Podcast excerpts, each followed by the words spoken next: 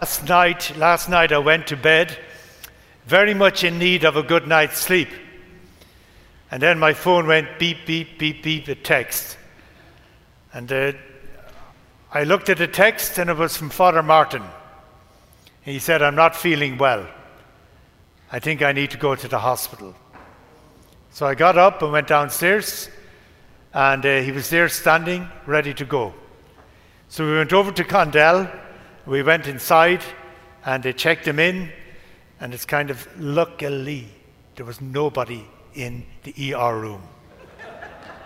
it was wonderful because normally we go there late at night and the place is mobbed. It was deserted, which is great. So um, went through all the routine. Then they took him in to the room, and I went down with him. And um, the nurse was very kind, very professional, excellent service from them. And the doctor came in and he says, Hi, I'm Dr. Jude. And the first thing that came to my mind was Jude, patron saint of lost causes. and I was about to say that to him, but I said, Don't say anything. because he was a wonderful doctor, excellent, top class, top class, and, and he nailed it straight away. He had uh, appendicitis. He doesn't have it anymore because uh, this morning at um, I think it was 5:30, I left around 4:30 because he had morphine, he was sleepy, and he was, just waiting to take him up for surgery. So I came back home because uh, we had to get the mass schedule realigned and populated because he was doing the two outside masses this morning. Wasn't much time to get it sorted, but we did. But what really spoke to me was. Um, seeing other people there. And the sadness you see um, in a place like that, you know, just down a bit from us was this woman, I'm guessing in her 60s, you know, and her husband, I don't know who she was, but you can hear things, and he has chest pain, he's throwing up, and you know, you can see her standing uh, outside the room looking for somebody to do something.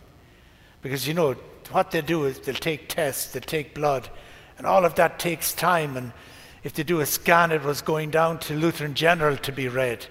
Do you know, and all of this takes time and time and time. And people are so anxious. Do you know, I read just uh, this morning, do you know, with the first kiss of love, there is always a tear at the back of the eye.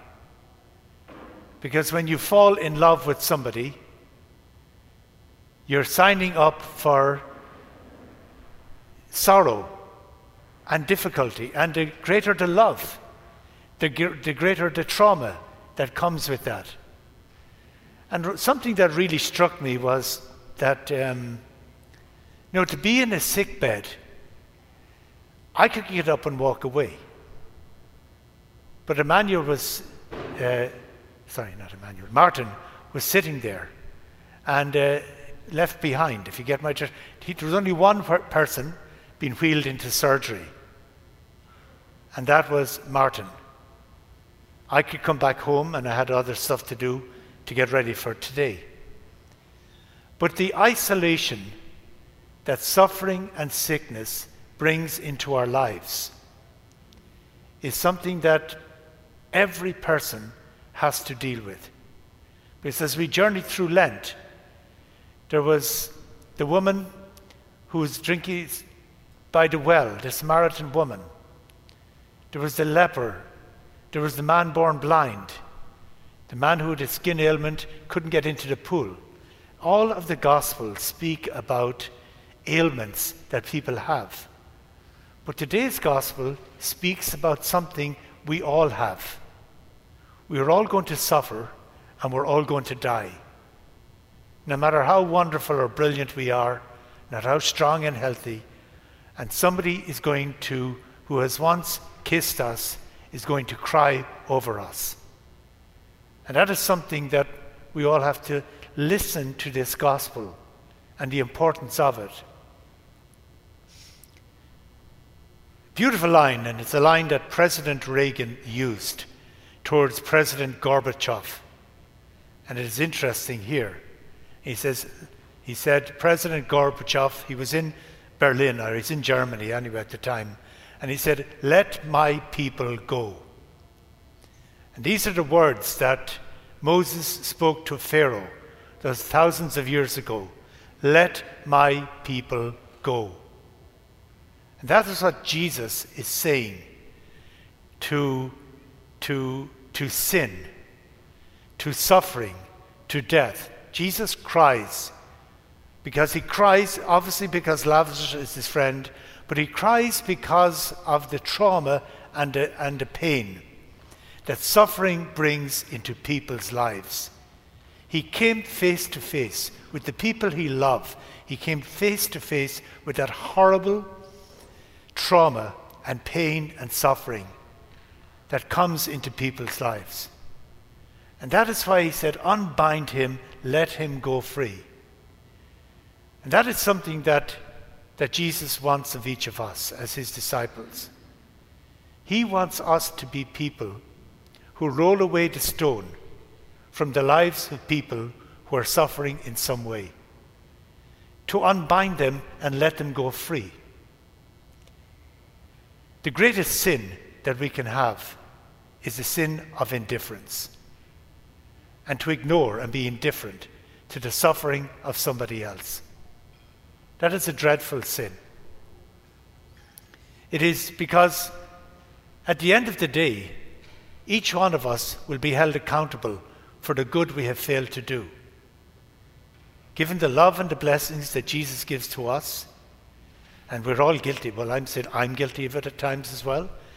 But uh, you know, we're held, we will be held accountable for the good we fail to do. We'll be held accountable for not rolling away the stone of somebody who is suffering and leaving them in their isolation by not reaching out to them and just saying kindly to them with all sincerity, How are you?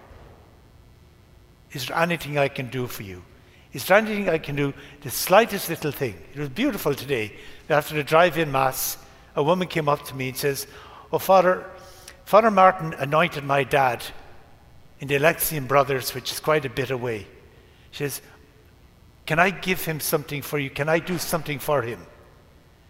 you know, you can see that wanting to do something and the importance of doing something for somebody who is suffering in some way to ease their pain and suffering and to eradicate their isolation and their, and, and their being locked in a, in a tomb.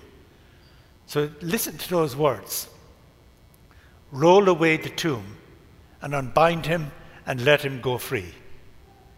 This is what Jesus wants us to do when we encounter somebody that Jesus loves who's in the house of the afflicted.